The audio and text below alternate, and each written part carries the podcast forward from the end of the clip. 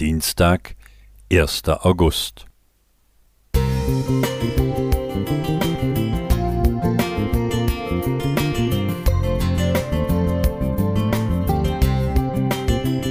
Ein kleiner Lichtblick für den Tag.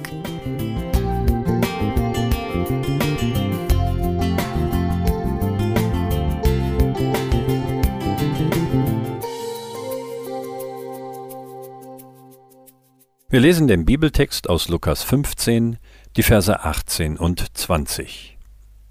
Ich will mich aufmachen und zu meinem Vater gehen und zu ihm sagen, Vater, ich habe gesündigt gegen den Himmel und vor dir. Und er machte sich auf und kam zu seinem Vater. Als er aber noch weit entfernt war, sah ihn sein Vater, und es jammerte ihn, und er lief und fiel ihm um den Hals und küsste ihn. In diesem Gleichnis wird zwar über einen verlorenen Sohn gesprochen, aber es gibt auch verlorene Töchter. Nennen wir eine von ihnen Silvia. Als Silvia aus dem Zug stieg und durch die Bahnhofshalle ging, fiel ihr ein, wie schwer die Reisetasche vor einem Jahr noch gewesen war. Damals war sie vollgestopft mit allem, wovon die Mutter meinte, dass sie es brauchen könnte. Silvia hatte auch ein schönes Sümmchen angespart, doch nun kehrte sie mit wenigen Habseligkeiten zurück. Die Stimme der Mutter klang sehr müde, als sie sagte Natürlich kannst du kommen, ich bin zu Hause. Silvia hatte immer ein gutes Verhältnis zur Mutter gehabt, aber ihren Freund mochte die Mutter nicht. Aber Silvia war verliebt und hatte große Erwartungen. Am Anfang meinte sie auch, richtig zu handeln, indem sie auf die Versprechungen ihres Freundes hörte, anstatt auf die der Mutter. Doch als sie schwanger wurde, fragte ihr Freund, muss das sein? Dann merkte sie, dass sie nicht die einzige Frau in seinem Leben war. Auch für ihr Geld hatte er Verwendung gefunden. Irgendwann hielt sie es einfach nicht mehr aus.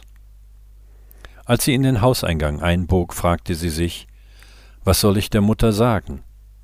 Sie wusste es nicht. Bevor sie den Klingelknopf drücken konnte, summte bereits der Türöffner.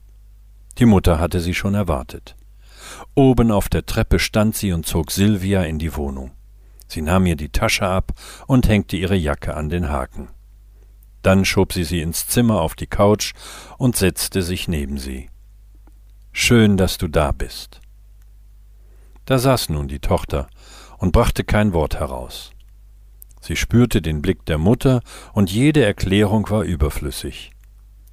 Schließlich fragte die Mutter Wann ist es denn soweit? Sylvia konnte nicht antworten und brach in Tränen aus. Die Mutter zog sie tröstend an sich. Wir werden es schon schaffen. So ist Gott.